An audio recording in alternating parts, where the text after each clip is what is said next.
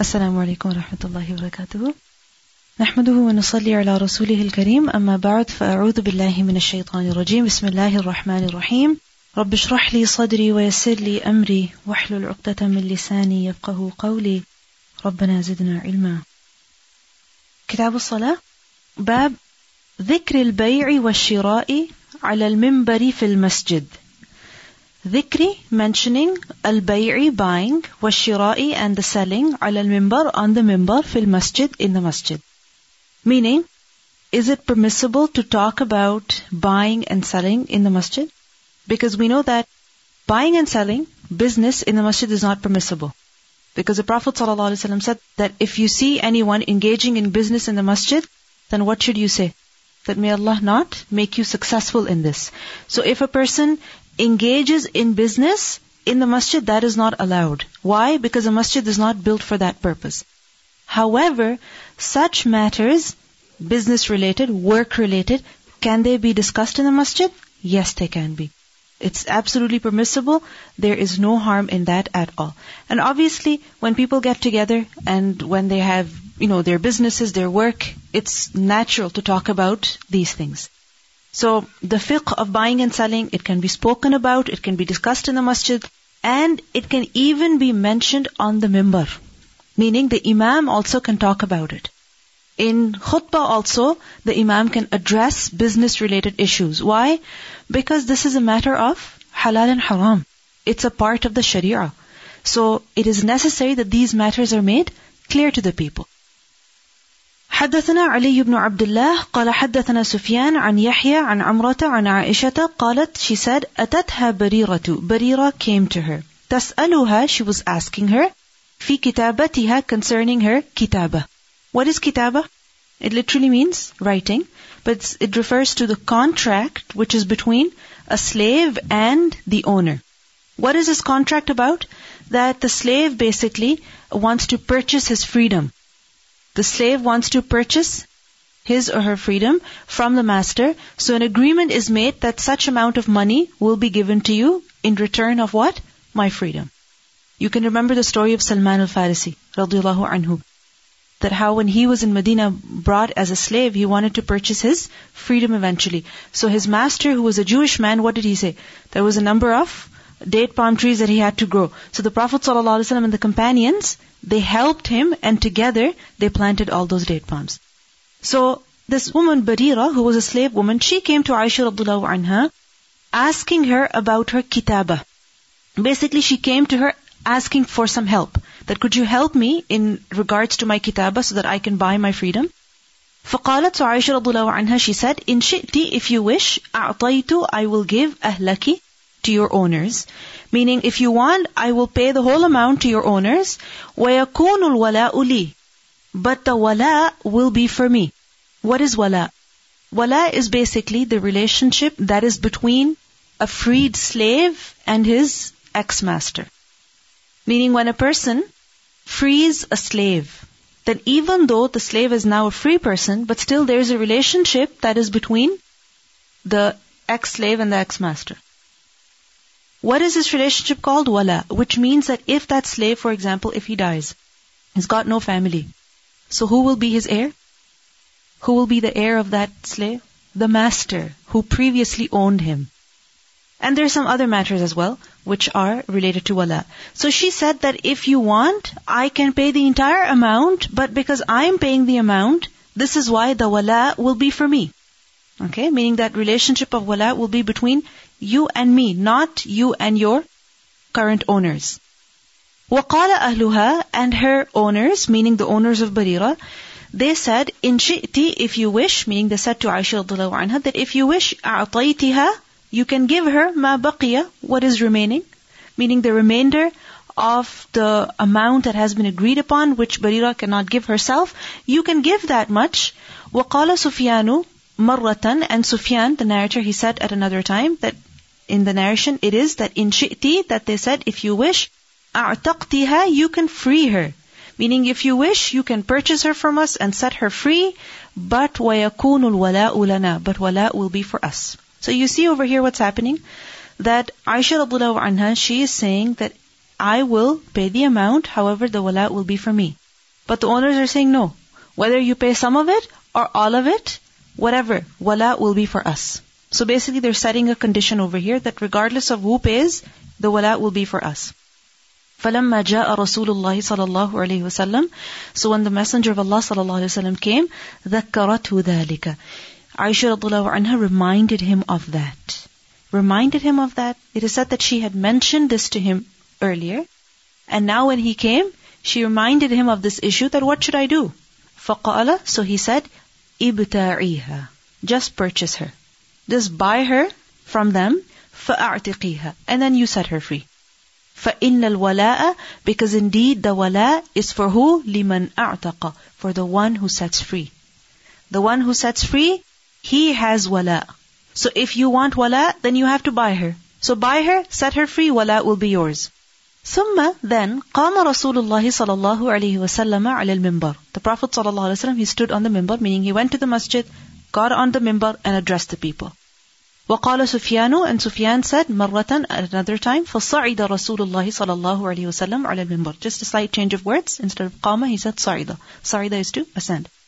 فقال and when he was on the minbar he said ما بال أقوام What is the state of people? Meaning what's going on people? يشترطون They're setting conditions. Which conditions? Shurutan, which are conditions laysat fi kitabillah, which are not in the book of Allah.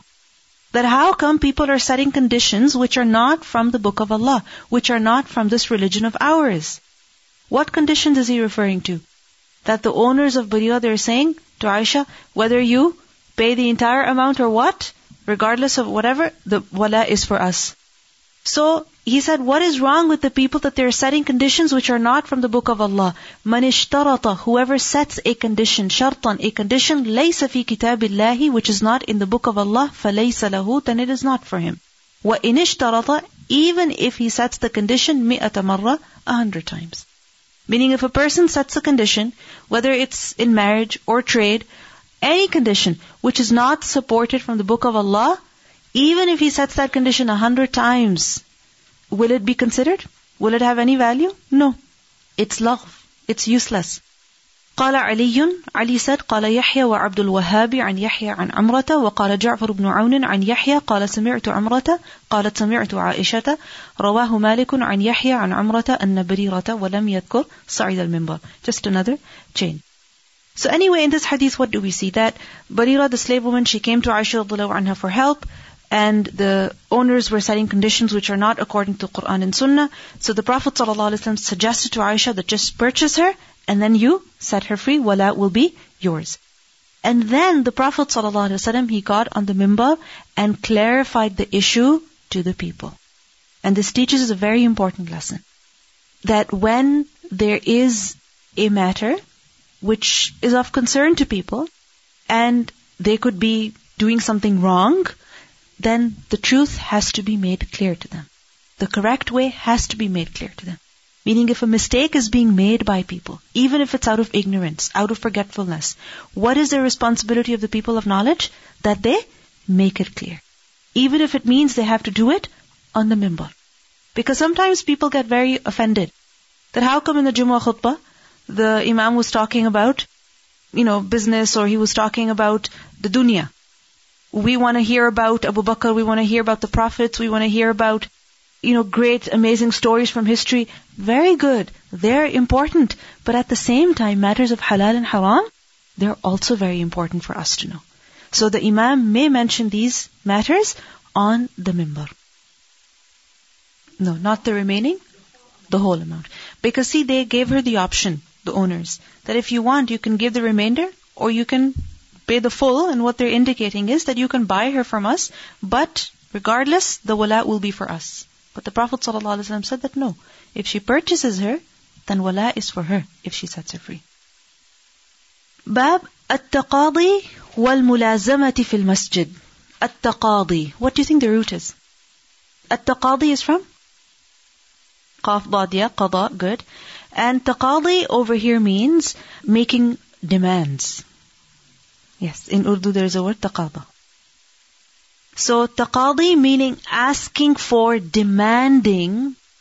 Wal mulazamati. Mulazama is from lam zai Mim, lazim, luzum. What does it mean? Hmm? To make compulsory, right? Meaning to stick to something or someone. So mulazamati is to chase up, to follow up with, to not let go. Fil masjid in the masjid. Who? Who is not mentioned? But it's understood from the text. And who is it? A debtor. Meaning if someone has borrowed something from another individual, they owe something to someone. So a debtor. And they've taken that loan and they're basically hiding. So, if a person who's lent the money, if they come across the debtor in the masjid, can they demand their money in the masjid? Or should they wait to go out of the masjid and then make the demand? Because the thing is that in Muslim societies, what is understood is that people will definitely go to the masjid to pray. So if you cannot find a person in the marketplace, in their house, where will you find them? In the masjid, for sure. Because remember at the time of the Prophet ﷺ, even the munafiqeen, even they would go to the masjid to pray. I remember once my mother was visiting somewhere, it was a certain locality, and there was somebody, some of our family friends who lived there. But she didn't have their number, their contact, nothing at all, but she really wanted to meet them before leaving. So she sent my brother to the masjid. She said, go to the masjid, you'll find uncle over there. You'll definitely find him there. And he did. He did. Why? Because he was someone who goes to masjid regularly. So anyway, at-taqadi wal-mulazamati fil masjid. So if a person finds the debtor in the masjid, hmm, he's been avoiding his phone calls, his text messages, his reminders, his messages. So he finds him in the masjid. Can he make the demand right there and then? Yes, he can. Because remember that this is not business. Business is what? that somebody is buying something, selling, there's profit. This is what? Making a demand that please give me my property back. Give me my money back. And even if the debtor returns the loan immediately over there, even then it is permissible. Because it is what? Qada. It is not bay' and shira. It is not buying and selling. It's just returning what belongs to somebody else. And this is permissible in the masjid. That if there's a funeral prayer, what happens that the family, they make the announcement. If there's anything that is owed to somebody, please come and make the demand right now. So, that's permissible in the masjid. So at-taqadi wal-mulazamati fil masjid. Likewise, if there is not just money, but any amana, any amana that a person is expected to fulfill, whether it's some work or an assignment or a test paper or anything like that, can the person remind the other? Can he demand from him that before you leave today, I want your assignment? Is it permissible? Yes, it is. So at-taqadi wal-mulazamati fil masjid, permissible. حدثنا عبد الله بن محمد قال حدثنا عثمان بن عمر قال أخبرنا يونس عن الزهري عن عبد الله بن كعب بن مالك عن كعب أنه تقاضى that كعب رضي الله عنه he تقاضى he demanded his loan meaning what he had lent from who? Ibn Abi Hadrad. So he demanded from Ibn Abi Hadrad daynan, a loan. كان له عليه which was for him on him meaning he owed it to him fil masjid in the masjid so you can imagine Ka'b anhu he's reminding Ibn Abi Hadrad that give me my money back and I want it now you've delayed for very long so in this what happened فارتفعت أصواتهما so their voices they became loud they became loud because usually you know people do end up in arguments at, you know, in such situations. فارتفعت أصواتهما حتى until سمعها رسول الله صلى الله عليه وسلم until the Prophet صلى الله عليه وسلم he heard their voices وهو في بيته while he was in his house. So imagine the Prophet صلى الله عليه وسلم was in his house. These two men are arguing in the masjid about the loan, and the Prophet صلى الله عليه وسلم heard. So what happened? فخرج إليهما. So he came out to both of them. حتى until كشف he removed سجف حجرته سجف the curtain of حجرته of his room. So he came removed the curtain and fanada. And then he called out. What did he say? Ya Ka'b O Ka'b. He is calling who? Ka'b radiallahu anhu not Ibn Abi Hadrad. And who is Ka'b? Ka'b is the one making the demand. Ibn Abi Hadrad trying to avoid it. So قال he said Ka'b radiallahu anhu he said لبيك يا رسول الله Here I am, O Messenger of Allah. قال, the Prophet ﷺ said, ضع من دينك هذا. Leave from your loan this. وأومأ, and he indicated إليه to him أي الشطرة, meaning half. So somehow with the hand gesture, he indicated to him that forgive him for half of the loan. Leave it.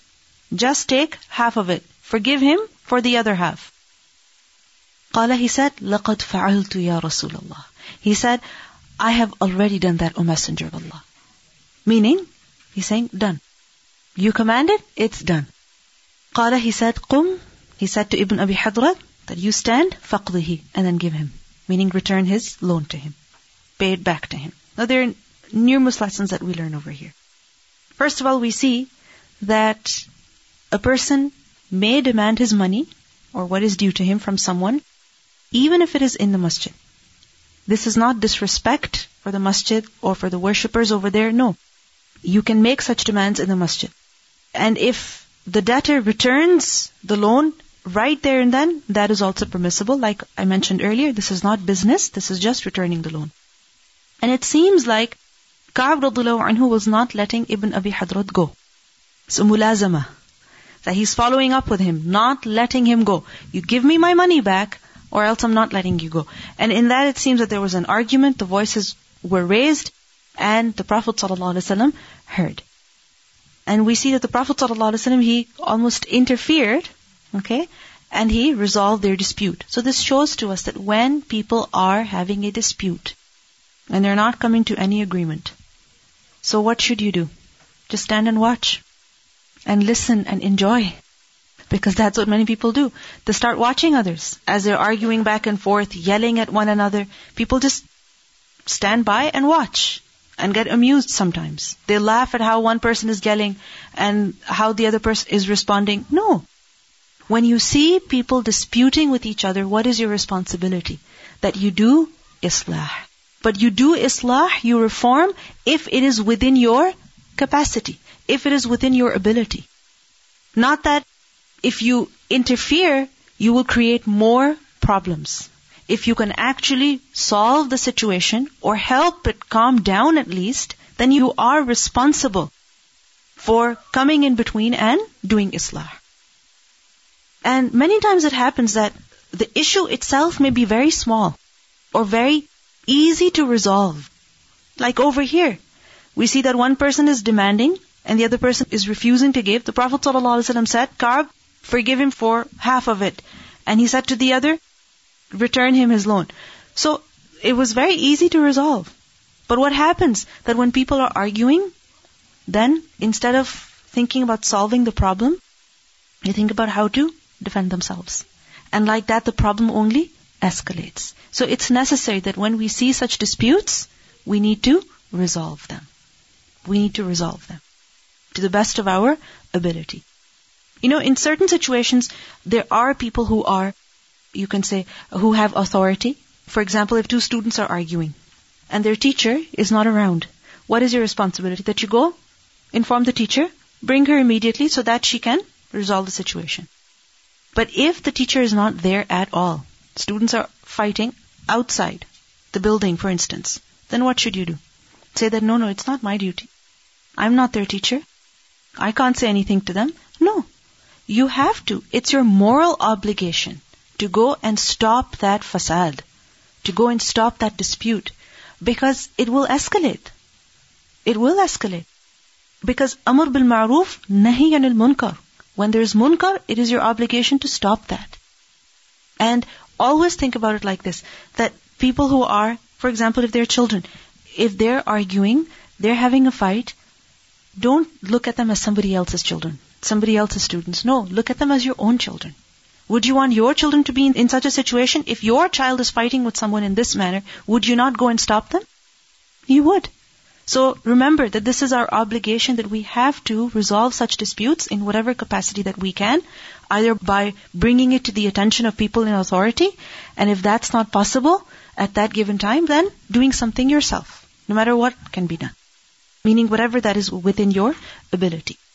And we see over here how the Prophet ﷺ beautifully resolved the situation. Hmm? He encouraged Ka'b anhu, forgive him for half of it. And he told the other man, Ibn Abi Hadrad, go pay him. And look at the response of Ka'b anhu. لَقَدْ فَعَلْتُ It's done. Already done. He didn't say, but why are you telling me to forgive him for half? Hmm? Yeah, it's my right. No, The Prophet ﷺ is suggesting, لَقَدْ فَعَلْتُ Done. باب كنس المسجد والتقاط الخرق والقذى والعيدان Kans. Kans is to sweep. So sweeping the masjid, whether it is with a broom or with a vacuum or whatever that you have, kans al masjidi. Sweeping the mosque. Waltiqati and picking up. Removing. Iltiqat is from luqta. Right? Luqata. Faltaqatahu. Yusuf alayhi salam. Remember, he was in the well. يلتقطه السيارة. The brothers of Yusuf alayhi salam, they said, put him in the well and some sayyara will pick him up. So, waltiqati and picking up al-khiraqi. So, iltiqat, picking up, removing al-khiraq. Khiraq, rags. Like for example, a person, you know, they're wearing some clothes and there's maybe a piece of tissue or something or some lining from inside that has fallen off. So you see these things around, right? So rags. Wal-qada. Qada, dirt. Wal-idan, small sticks. So if a person sees all of these things in the masjid, what should he do? Pick it up. If the floor is dirty, sweep it, vacuum it, clean it. So basically, anything that could annoy people, that makes the masjid dirty, whose duty is it to remove it, to clean the masjid? The cleaners. People who are hired for that purpose. Which is why if we see anything on the carpet, on the floor of the masjid, we say, never mind. In the evening, cleaners are going to come and they'll clean it up. That's generally what we do. I mean, I understand if there are small threads which are like stuck to the carpet, which you really have to make an effort to pick up and remove. But if there's tissue, there's garbage, then should we wait for the cleaners to pick it up? No. If you see it, especially if it's in your way, right next to you, even if somebody accidentally dropped it, which is the case most of the time, then what is our obligation that we pick it up, that we remove it?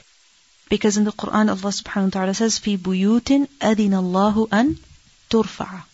Buyut as in masajid, that turfa, they should be raised. And the scholars have said that all this is part of raising, meaning elevating the masjid. Because if a masjid is clean, a masjid is kept in a good condition, then it is being honored. And if a masjid is dirty, there's garbage all over the place, then it's not being honored. If you honor a place, then you keep it clean. And if you don't have any respect for it, then you don't bother. That not just tissues, sometimes it's big things like water bottles that people don't pay much attention to. They drink some of it and they leave most of it. And there's so many water bottles that are unclaimed and you can't use it. You feel guilty getting rid of it. So many people are put in a difficult situation because of this. That the masjid and washrooms of a community, they reflect the kind of people right? That what kind of people are they? Are they concerned about tahara? Are they concerned about cleanliness? Do they really care about the place? Do they take their work seriously? Because it's reflected in how you maintain your workplace, how you maintain your place of ibadah. Now, the masjid of the Prophet ﷺ, we learned about it that the roof was made of what? Branches. And the walls were made of what? Mud bricks. Were there any doors to the masjid? No, there were no doors. Just open pathways basically. So, given that the masjid was such, it was only natural that such things, which are mentioned over here, whether it's khiraq or qada or idan, they would enter the masjid. You know, with the clothes of people, with the shoes of people, and many times people would pray with their shoes on. There was no shoe racks outside the masjid of the Prophet ﷺ, right? So it's understood that when so many people are going in and out of the masjid, there's no door, the roof is also made of branches, then the masjid will inevitably get dirty.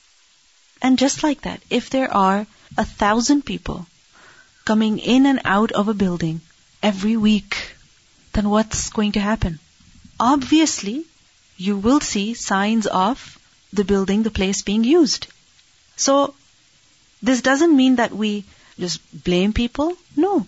Be happy that Alhamdulillah people are coming. Because there are many masajid which are perfectly clean, but they're empty. So be happy about the fact that the place is full, it's busy, it is getting dirty, but as it gets dirty, what's necessary? That it's also maintained. It's also looked after.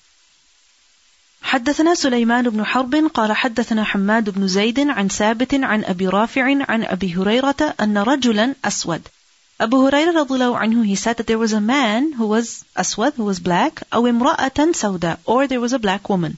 كان, he used to, or she used to, يقم المسجد. يقم is from قاف ميم ميم, and يقم is to basically gather up rubbish. So, in other words, to sweep. So, he or she would sweep the masjid. All the garbage, all the rubbish that was all over the masjid, she or he would pick it up and basically clean the masjid. فمات. And then he died. Or she died. فسأل النبي صلى الله عليه وسلم عنه. So the Prophet صلى الله عليه وسلم asked about him that where is this man or where is this woman? I haven't seen him in so long. فقالوا So the people told him مات. He died. Or she died. قال He said أفلا كنتم Why did you not آذنتموني Why did you not tell me, inform me bihi about him, meaning about his death. How come nobody told me about his death? Dulluni ala qabrihi. Direct me to his grave, meaning tell me where his grave is. أو قال قبرها, or he said her grave. فأتى قبره, so he came to his grave, فصلى عليه, and then he prayed on him. Now, Abu Hurairah anhu was not sure whether this person was a man or a woman. There are other narrations which tell us that it was actually a woman. So we see that she would clean the masjid. Was she hired? Paid for it. Her hours were decided that certain number of hours she had to spend cleaning the masjid. No. She would sweep the masjid, clean it up. Why? Because the masjid is a place of prayer and it doesn't befit that place to be. It is not appropriate if that place is left dirty and unclean. So she would clean the masjid. And many times it happens that people who clean are not given importance by others. Right? Whether it is within a group of people, you know, who are assigned various duties. One person is assigned the duty of taking phone calls, another person is assigned the duty of serving food, another person is assigned the duty of maintaining the cleanliness of the place, of the washrooms. What do people think? That the person who's standing in front at the phone desk or welcoming people in or serving the food, they are doing something better. And the person who's maintaining the washrooms, I've been insulted. I've been humiliated. No. This is not humiliation. This is not humiliation. This is not disgrace. It's actually an honor. Ibrahim alayhi salam, what did Allah subhanahu wa ta'ala tell him? An tahira bayti. You and your son, both of you, clean my house clean my house. So the Prophet of Allah was told, Ibrahim, Khalilullah was told to clean the masjid. So likewise, if we are cleaning the masjid, or if somebody else is cleaning the masjid, don't look down on this work ever. Alhamdulillah. Alhamdulillah. She's mentioning that many times at conferences, at bigger events, volunteers are needed to do different, different things. And usually most of the positions get filled up very quickly, but when it comes to maintaining the halls, you know, where people are going to be sitting, listening to the dhikr of Allah, remembering Allah subhanahu wa ta'ala, maintaining them, such, or, or even the washrooms or the hallways, such positions, they're left until the end because nobody wants them. And this is true. People have to be convinced that look, you do it, and they have to be reminded of such a hadith that we should always remember that who am I doing this for? For whose sake? Whose house is this? Right? Whose worshippers are these? Allah subhanahu wa ta'ala that even the mushrikeen, they would take a lot of pride in being the maintainers of the house of Allah. So it is a noble act. Even if a person is hired to do this work, cleaning the masjid, even then it's a noble work. Because a person could be doing something else, but they're cleaning the masjid, maintaining it. So it is definitely a very noble deed. And we see the importance that the Prophet ﷺ gave to this woman or this man First of all, he noticed that she cleans the masjid. And then when she was missing, where is she? How come you did not tell me? Tell me where her grave is. And the Prophet ﷺ went to her grave and what do we learn over here? فَأَتَى قَبْرَهُ فَصَلَّى عَلَيْهِ What does this mean? That the Prophet ﷺ came to that person's grave and prayed there. Prayed what? Hmm? Janazah or for their forgiveness. But remember that this does not mean it is permissible to go and perform salah at the grave or in the graveyard all the time. In the sense that any person can do it, any salah. No. Remember that when it comes to praying at the graveyard or praying by the graves, it is of different kinds. The first kind is salah, prayer, which is performed to the one who is in the grave. And this is what? Shirk. Like for example, a person goes by a grave, uh, does sajda to the one in the grave, makes dua to him, talks to him, makes requests to him, asks him, you know, to do shafa'ah for him, in, intercede for him. All of this is incorrect because praying to the one in the grave, that is what? Shirk. Whether it is in the form of sajda or request for shafa'ah or whatever, it is not permissible. The second type of salah is praying to Allah near a grave, by a grave, in the graveyard. For example, Salatul Janazah. For instance, there is a person who is to be buried. People were not able to perform Salatul Janazah before bringing the body to the graveyard. So before burying the body, what do they do? They perform Janazah at the graveyard. Is that permissible? Yes, it is. Or a person died, they were buried, and somebody could not attend the funeral prayer. By the time they get to the graveyard, the funeral prayer is over and the janazah has been done, people have gone back. And now they come to the grave. Now they're just standing there. Can they perform salatul janazah over there? Yes, they can. That's exactly what the Prophet ﷺ did. That woman died, her janazah was performed by some people at least. She was buried. The Prophet ﷺ, by the time he found out, everything was over. But he performed janazah at the graveyard. So for instance, it may happen with someone that their relative dies in a different city, in a different country, or they may be traveling, and by the time they get to that city, the burial has been done, everything is over. So they go to the grave. They go to visit the grave to remind themselves of death, but they also want to make dua for the person in the grave. Can they do that? Yes, they can. Can they perform Salatul Janazah over there? Yes, they can. It is permissible. Even if a person has already prayed Salatul Janazah for them, can they pray again at that site? Yes, they can. When Najashi passed away, right, the Prophet ﷺ performed the Janazah. That even though it was in a different land, different country, he performed the Janazah, so that can be done. And uh, if you intended to perform Salatul Janazah with the rest of the people, let's say you're traveling, but by the time you get there, the Janazah is over. So you go to the graveyard. And by the time you get there, burial is also done. So you want to pray for them. You just got late, but you still want to pray for them. You still want the reward of performing janazah. Then you can still do that at the graveyard. باب تحريم تجارة الخمر في المسجد. تحريمي, the prohibition of tijara, of the trade of what? Al-khamri, of wine, fil masjid, in the masjid. The prohibition of wine trade in the masjid. But isn't wine trade prohibited outside the masjid as well? Yes. Wine is haram, khamr is haram, in the masjid and also outside the masjid. So you can't buy it, you can't sell it, in the masjid and also outside the masjid. So what is meant by this bab? The ulama have said what Imam Bukhari means by this is dhikru tahrim. Mentioning the tahrim, talking about the tahrim. So in other words, the prohibition of the various prohibited things, can they be discussed in the masjid? Haram matters, can they be discussed and clarified in the masjid? Yes, they can be. Because, you know, for example, when it comes to certain animals which are haram for consumption. Hmm? Pig, for instance. People even hesitate saying the word pig. They will say P-I-G. Right? They hesitate even saying the word.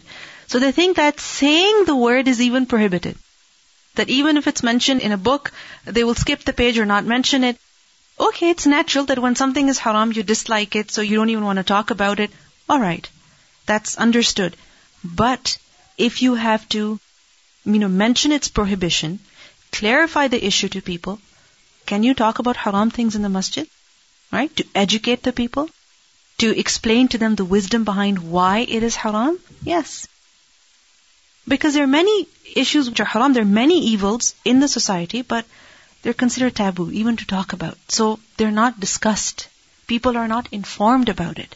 And so people continue to do these wrong things, or they continue to remain in doubt. Okay, why? Just because of ignorance.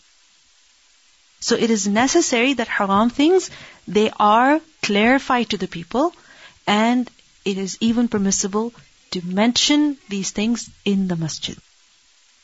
حدثنا عبدان عن أبي حمزة عن الأعمش عن مسلم عن مسروق عن عائشة قالت she said لما أنزل الآيات when the verses were revealed من سورة البقرة in سورة البقرة في الربا concerning riba so when the verses of سورة البقرة concerning riba concerning interest when they were revealed خرج النبي صلى الله عليه وسلم إلى المسجد the Prophet صلى الله عليه وسلم went to the masjid فقرأهن على الناس and then he recited them to the people ثم حرم then he forbade تجارة الخمر the trade the buying and selling of wine meaning at that point he also forbade the people from buying and selling alcohol so what do we see here that the Prophet ﷺ conveyed the Quran how the verses were revealed, he went and recited the verses before the people. And he made the haram clear to them.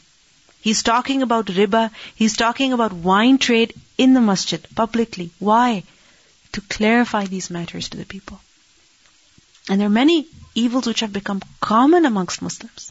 You know, whether it's pornography or other evils which have become very common, but they're not even mentioned out of haya or out of hate for these wrong things. You dislike them, you need to warn people about them, so they need to be mentioned. And sometimes it is said that no, you know, for example, Friday prayers, there's children over there as well, there are men, there are women. It's even more necessary to mention such things. Because as unfortunate as it may be, sometimes children, they know about these things, or they are indulging in these wrong things even more than their parents. So it's necessary that such things are mentioned publicly in order to create awareness. Bab al-khadami lil masjid servants for the masjid, meaning appointing people as khadim for the masjid, as someone to serve the masjid, as someone to maintain, look after the masjid. Earlier we learned that a person does this voluntarily, a great thing to do. However, can a person be appointed this task? Let's say they want to volunteer, okay, at a masjid and they're given the duty of, let's say, cleaning the washrooms once a week. That is their duty. They are appointed to do that. Is that permissible? Yes. Or, for example, someone is given the duty that you have to vacuum, okay, the carpets, or you have to dust the masjid, or you have to fold the sheets, or you have to lay the tables, or you have to pick them up. All of that, is it permissible? Yes, it is. Likewise, can someone be hired for this work? Yes, they may be. They can even be paid for this. وقال ابن عباس and Ibn Abbas رضي الله عنه he said with regards to the ayah نذرت لك ما في بطني محررا Whose statement is this? Who said this? The mother of Maryam, Hannah. She said when she was expecting, she said in her dua that, Oh Allah, I dedicate to you whatever is in my womb, muharrara, one that is set free. That's what it literally means. Hmm? One that is dedicated.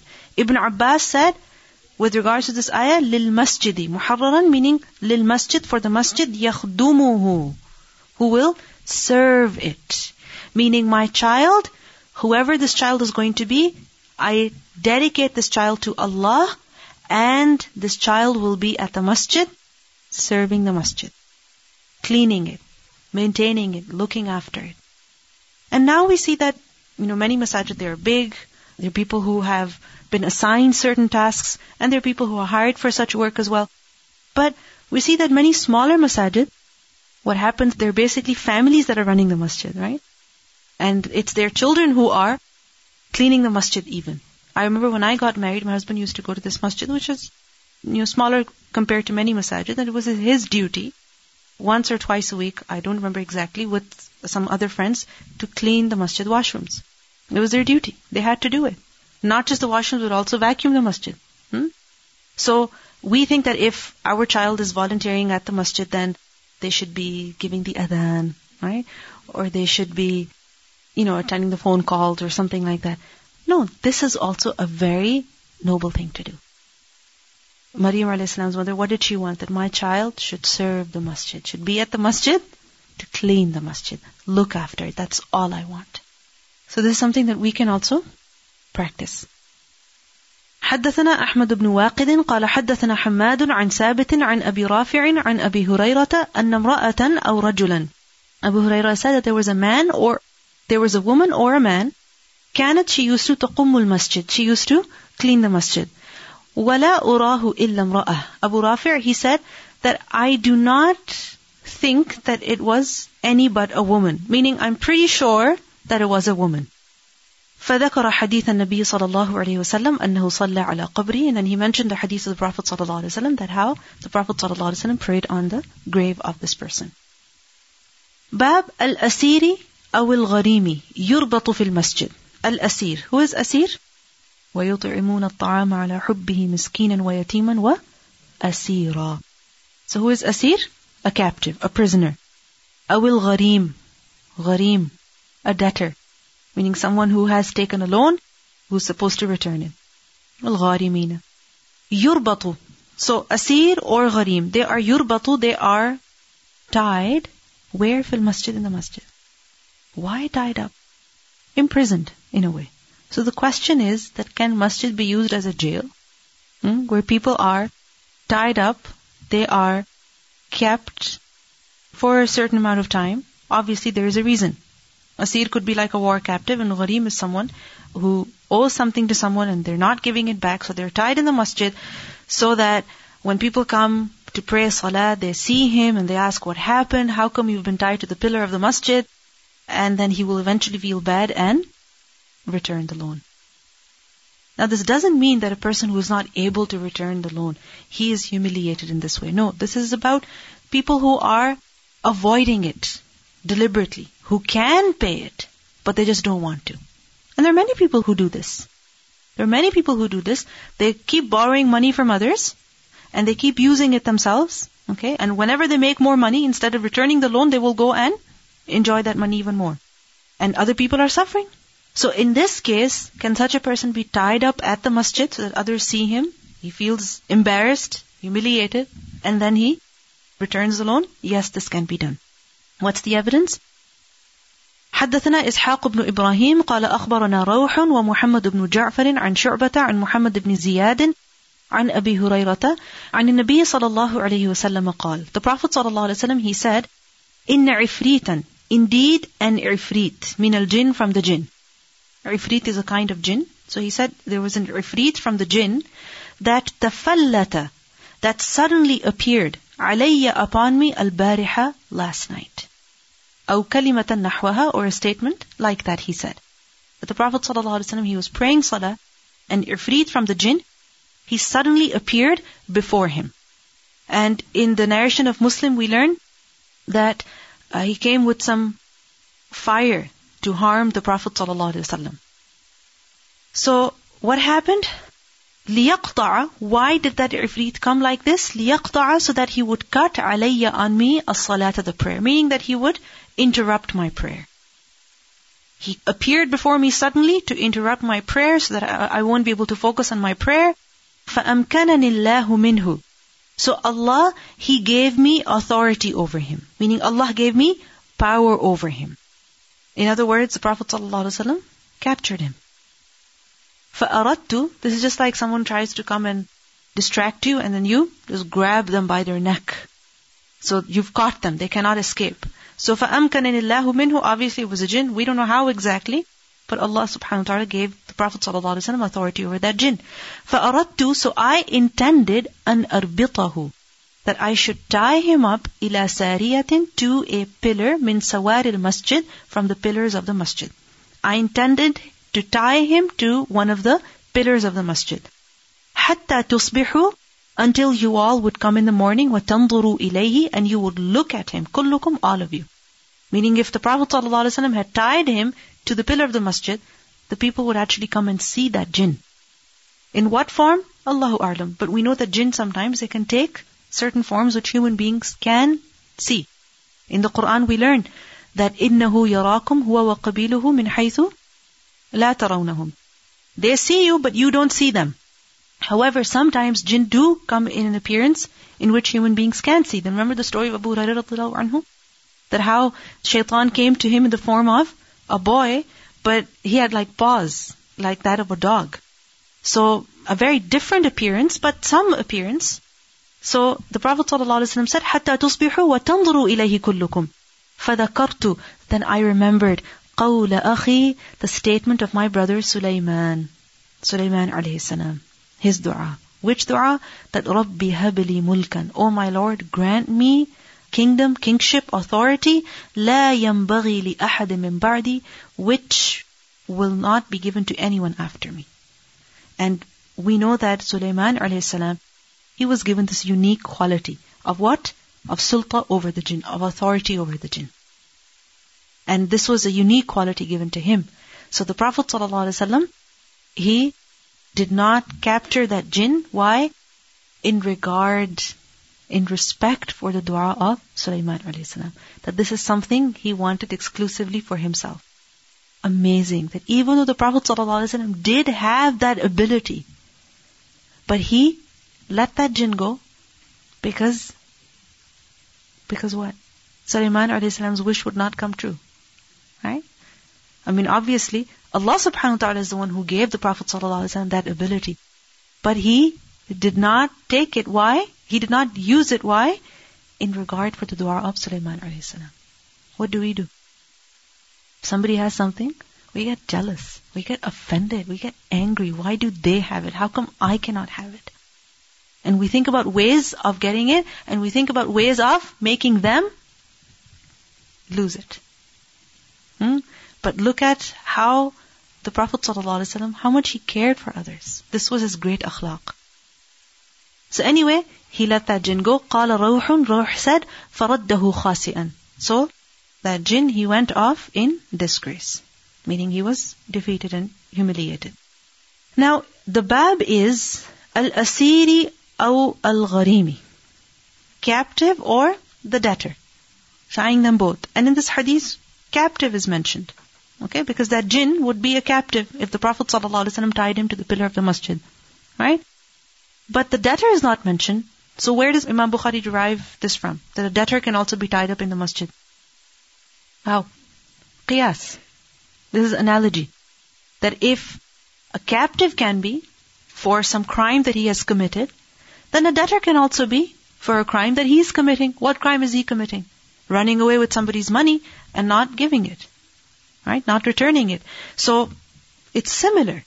The situation of both the individuals is similar, that both are committing a crime, so they can be tied to the masjid so that they will stop their crime.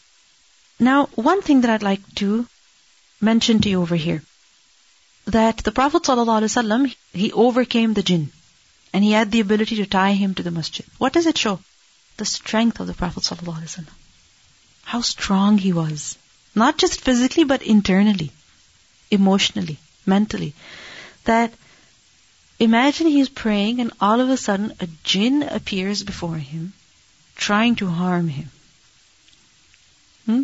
If you were in a situation like that, what would you do? Break your prayer and run away. Or start screaming. Let me share with you the hadith of Muslim. It's a little bit more elaborate. And I'd like to talk about this just because something that we think about, we get afraid of, and we don't want to think about it then. But we should be aware of what to do in a situation like this. The Prophet ﷺ, we learned that he stood up to pray, and the Sahaba said that we heard him saying, I seek refuge in Allah from you. A'udhu billahi mink. Imagine the Prophet ﷺ is praying and all of a sudden he says, A'udhu billahi mink. I seek refuge with Allah from you. And then he said, I curse you with Allah's curse. Al'anuka bila'natillah. He said this three times. And then he stretched out his hand as though he was taking hold of something. When he finished the prayer, the Sahaba, they said, O Messenger of Allah, we heard you say something during the prayer which we have not heard you say before. And we saw you stretch out your hand. He replied, Allah's enemy shaitan came with a flame of fire to put it in my face. So I said three times, I seek refuge in Allah from you. A'udhu billahi mink.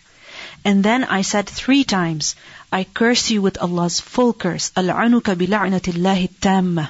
But he did not retreat on any of these three occasions. Thereafter, I meant to seize him. This is where we learned that Allah gave him power over him. And I swear by Allah that had it not been for the supplication of my brother Sulaiman, he would have been bound and made an object of sport for the children of Medina. Meaning the children of Medina would actually come and play with him. Hmm? That tied up to the pillar of the masjid, unable to do anything to save himself, and the children of Medina would come in see him and play with him. So anyway, what do we learn from this hadith? That if ever a person is in a situation where shaitan bothers him, tries to frighten him, whether it's with some voice or with some sudden appearance or something, what should a person do instantly? أعوذ بالله منك أعوذ بالله من الشيطان الرجيم and say it out loud and be confident be strong in your heart that shaitan cannot harm you unless and until Allah wills. And seek help from Allah subhanahu wa ta'ala to protect you at that time. Think of shaitan as anything that's dangerous. Like for example, if there's a snake, there's a really huge spider that looks scary, a mouse that some many people are afraid of. So if there's anything that's dangerous that's coming towards you to attack you, to harm you, then what do you do? You do something to protect yourself. Whether it is that you get up and you leave, whatever that you can do, you do something to save yourself. If you just start screaming over there, or you start panicking over there, it's not going to help you. So just like that, if a shaitan bothers you, tries to hurt you, tries to harm you, whether you're asleep or you're in your bed or you're praying salah, you're alone somewhere or you're in public, wherever. A'udhu billahi mink. This is your protection. This is your protection from shaitan. Immediately say, A'udhu billahi minash shaitanir rajim. And we see the Prophet ﷺ said, I curse you with Allah's full curse. Meaning I use Allah's help over here. That may Allah's curse be on you. Al'anuka bi. And he said it three times out loud. Imagine he's praying. And he said it out three times. So, likewise, don't just say in your heart, say it out loud. Read the Quran, read Ayatul Kursi out loud because this is your greatest defense and protection from the evil of shaitan. So this happened in her dream. She's mentioning about a sister who saw in her dream that shaitan was chasing her. It looked like a, a camel, you said? And she said, I will read Ayatul Kursi. And it said that no, it will not do anything. But she said, no, I will read it anyway. So she read Ayatul Kursi and she said by the time she ended, وَهُوَ الْعَلِيُّ الْعَظِيمُ That thing that it just exploded. And after that, nothing like this again. So many times we have a bad dream like this or we have an experience, you know, we hear something, you know, we get afraid. And it's natural. But take help from Allah subhanahu wa ta'ala's words and follow the way of the Prophet sallallahu alaihi wasallam. باب الاغتسال إذا أسلم وربط الأسير أيضا في المسجد Al-ightisal, taking a bath, washing the whole body. When ida aslama, when a person becomes a Muslim. Warabtil asiri, and also tying up prisoners, uh, aydan also fil masjid, in the masjid. وكان شريح and Shurayh, he used to يأمر he used to order al-qarima the debtors أن يحبس that they should be bound إلى سارية المسجد to a pillar in the masjid he said that a debtor who was refusing to return the loan, how should he be dealt with? That he should be tied to one of the pillars of the masjid so that he would feel embarrassed and eventually uh, return okay the loan.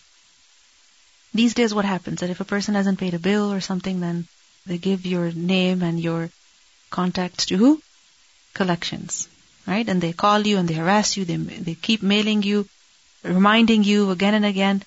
So this is a way, right? And this is also a way that which we learn over here. حدثنا عبد الله بن يوسف قال حدثنا الليث قال حدثنا سعيد بن أبي سعيد سمع أبا هريرة قال بعث النبي صلى الله عليه وسلم خيلا قبل نجد He said the Prophet صلى الله عليه وسلم sent خيلا, horsemen, قبل نجد in the direction of Najd. فجاءت, so it came, meaning that group of horsemen, they returned برجل with a man من بني حنيفة of Banu Hanifa. يقال له, who was called ثمامة بن أثال. Sumama ibn Uthal. Remember his story? Hmm, so that is mentioned briefly over here. So this group of companions whom the Prophet ﷺ sent in the direction of Najd, they went, they perhaps had, you know, came across some people and captured one man who was called Sumama bin Uthal. And they brought him to Medina with them. Because he had done many wrong things against the Muslims. فَرَبَطُوهُ So they tied him بِسَارِيَةٍ to a pillar min sawaril masjid of the pillars of the masjid. So basically they tied him to one of the pillars. فخرج إليه النبي صلى الله عليه وسلم. So the Prophet صلى الله عليه وسلم came out to him, meaning from his house he came out to see him. فقال, and then eventually he said, أطلقوا ثمامة. Untie him, meaning let him go. Let Thumama go. And this happened when? Immediately? No. After a couple of days. Because the Prophet ﷺ asked him, and then he said, if you kill me, then, you know, he mentioned a couple of things, but one of the things that he mentioned was that if you set me free, then uh, you'll find me grateful, or, or something to that effect. So eventually the Prophet ﷺ said, let him go. أطلقوا ثمامة. فانطلق. So Thumama, when he was set free, what did he do? He went إلى نخل قريب. To some palm trees that were near. So basically an oasis, min al-masjid, that was close to the masjid. فاغتسل. And then he took a bath. ثم دخل المسجد then he entered the masjid فقال and then he said أشهد أن لا إله إلا الله وأن محمد رسول الله I bear witness that there is no God worthy of worship but Allah and that Muhammad ﷺ is the messenger of Allah, meaning he became Muslim. Why? Because he saw how the Prophet ﷺ actually was, how the Muslims actually were. Because when he was far away, his enmity was based on what? Ignorance. But when he was in Medina, in the masjid, he saw how well he was treated and how the Prophet ﷺ spoke to him and how eventually he was just freed. So this showed to him the truthfulness of Islam. So he went, took a bath, returned, and proclaimed his shahada in front of everybody. And from this we see that what Imam Bukhari has mentioned that when a person becomes Muslim, then they take a bath. But remember, this is mustahab, not wajib. It's not mandatory, it is better. Is why we see that at many occasions the Prophet ﷺ did tell people that they should take a bath but not every occasion. Because it depends on what state the person has been in. I mean, this man, Thumama, anhu, he was a captive for several days. So obviously his state was such that it required a bath from him. And one more thing we see in this hadith is that uh, when he became Muslim, he announced it. Where? In the masjid. So from this, the scholars say that if a person becomes a Muslim, then that should be announced at the masjid. Why? Why? So that people know that this individual is now a Muslim. Otherwise, how will the people know? Also, one more thing we learn is that a non-Muslim may enter the masjid. Because this is something that we are not confident about many times. That if we hear that there are non-Muslims in the masjid, we're not 100% comfortable. Or some people are not comfortable. So now we know, based on this hadith, that a non-Muslim can enter the masjid. He can even go to the place where the people are performing salah because the pillar was where? In the middle of the masjid. Not the back. Obviously the pillar was supporting the roof, so it had to be somewhere in the middle. And there wasn't just one pillar, many pillars, so one of them, Sumama was tied to. So this shows that a non-Muslim may enter the masjid. Scholars have set certain conditions that only, you know, in certain situations they may enter, like, for example, they have said that when there's some benefit for the masjid. So, for example, a person is hired, a non-Muslim is hired to, let's say, paint the masjid. Is that permissible? Yes. Can they enter the masjid to paint it? Yes. Even though they're not in the state of cleanliness, obviously you cannot apply the rules of tahara to them. Likewise, they have said that if they want to come and learn about Islam, so they want to come to the masjid, listen to the khutbah, listen to the Quran, watch the Muslims pray, definitely it's allowed. Right? So it could be some benefit for themselves, some benefit for the masjid, as long as it is with the approval of the Muslims, their permission, scholars have said it is allowed. Why approval and permission of the Muslims?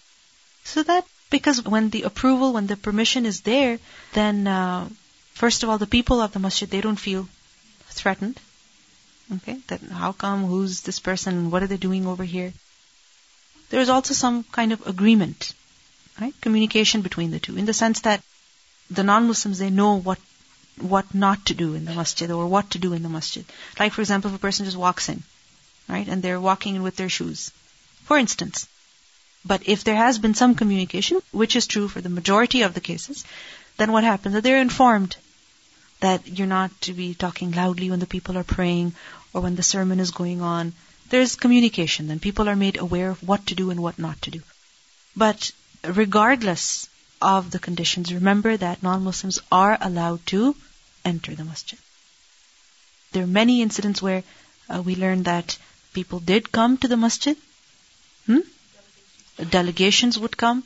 Also, people would come to speak to the Prophet ﷺ. Remember that after the Battle of Badr, when there were many captives, their family members, they came to pay the ransom so that their uh, relatives could be set free. And where did they come? To meet the Prophet ﷺ. The masjid. For many reasons they would come. To seek the judgment of the Prophet ﷺ. And even today, they may come for various reasons. As long as there is communication, it's perfectly fine. Obviously, I mean, they're not going to be praying the Salatul Janazah, but they can be there. Yes, they can be present. One more hadith we can do, inshallah, quickly. باب الخيمة في المسجد للمرضى وغيرهم الخيمة a tent where في المسجد in the masjid للمرضى for the sick people وغيرهم and others meaning if there is a sick person and they want to be at the masjid can a tent be put up for them so that they can stay in that tent Yes. So in other words, can a masjid be used as a temporary clinic or a temporary hospital or something like that? It may be. It can be. Definitely. Because in fact it's easier. Why? Because there are people coming and going. They can attend to the sick people much easily. And also we see that doctors' offices are almost in every building. I remember I was at a museum recently and uh, we had to pray salah. So we asked the management where we could pray, and they told us that when the security guard comes, ask him to open the first aid room for you. So imagine this is a museum.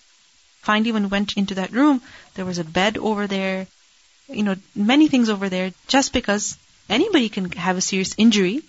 It's a public place, so there's no harm in having a separate doctor's room. So just like that, in a masjid, can there be a bed or a couch so that a sick person can lie down over there? And if a person is sick, can they go and lie down in the masjid? On a couch? Or even on the floor of the masjid? Yes, they can. There's no harm in that As long as the sickness is genuine. حدثنا زكريا ابن يحيى قال حدثنا عبد الله بن نمير قال حدثنا هشام عن أبيه عن عائشة قالت أصيب She said أصيب He was hit. Who? سعد سعد رضي الله عنه This is سعد بن معاذ يوم الخندق On the day of Khandaq في الأكحل in al-akhal. What is akhal?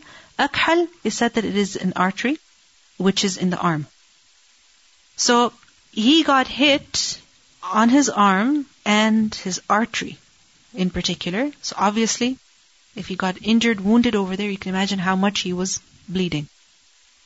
فضرب النبي صلى الله عليه وسلم So the Prophet صلى الله عليه وسلم put خيمة, a tent, في المسجد, in the masjid, لِيَعُودَهُ مِنْ قَرِيبٍ So that he could attend to him from near, meaning he could keep a close eye on him. And this shows how beloved Sa'ad bin Mu'adh anhu was to the Prophet ﷺ, that the Prophet ﷺ wanted him to be in the masjid so that he could keep a keep an eye on him himself. He could attend to him himself. فَلَمْ يَرْعُهُمْ So it did not frighten them. Who them? It's mentioned later. وَفِي الْمَسْجِدِ خَيْمَةٌ مِّن بَنِي غِفَارٍ And in the masjid was also a tent that belonged to who? Banu Ghifar. So some people from Banu Ghifar, they also had a tent in the masjid. So many tents in the masjid. We learn about that woman who had a tent in the masjid. And we learn about Sa'ad bin Mu'adh who was sick, so he had a tent. And then Banu Ghifar, they had a tent in the masjid. So anyway, but Banu Ghifar, they did not get afraid illa except a damu by the blood. Which blood? That was yasilu ilayhim, that was flowing towards them. Meaning everything was fine until when the Banu Ghifar, when they saw all that blood flowing towards them, they got afraid. Afraid for who? Sa'ad bin Mu'adh. Okay, that where's all this blood coming from? Imagine if you see blood flowing literally on the ground, would you not get afraid? So they got afraid. فقالوا, so they said, Ya al O person who is in the خيمة in the tent, ما هذا الذي يأتينا من قبلكم. What is this that's coming to us from you meaning from your direction meaning what is all this blood that is flowing towards us from you meaning from your tent فإذا سعد so when they saw it was Sa'd radiallahu anhu يغذو يغذو means to flow to bleed he was bleeding. What was bleeding? Jurhuhu. His jurh, his wound. Daman. So much blood. Meaning, when they saw, it was Sa'ad bin Mu'adh whose wound was bleeding profusely. famata. So he died in it, meaning in that khaymah, or because of that illness. And Sa'ad bin Mu'az anhu, remember that he was the companion who, when he passed away, we learned that the throne of Allah even shook.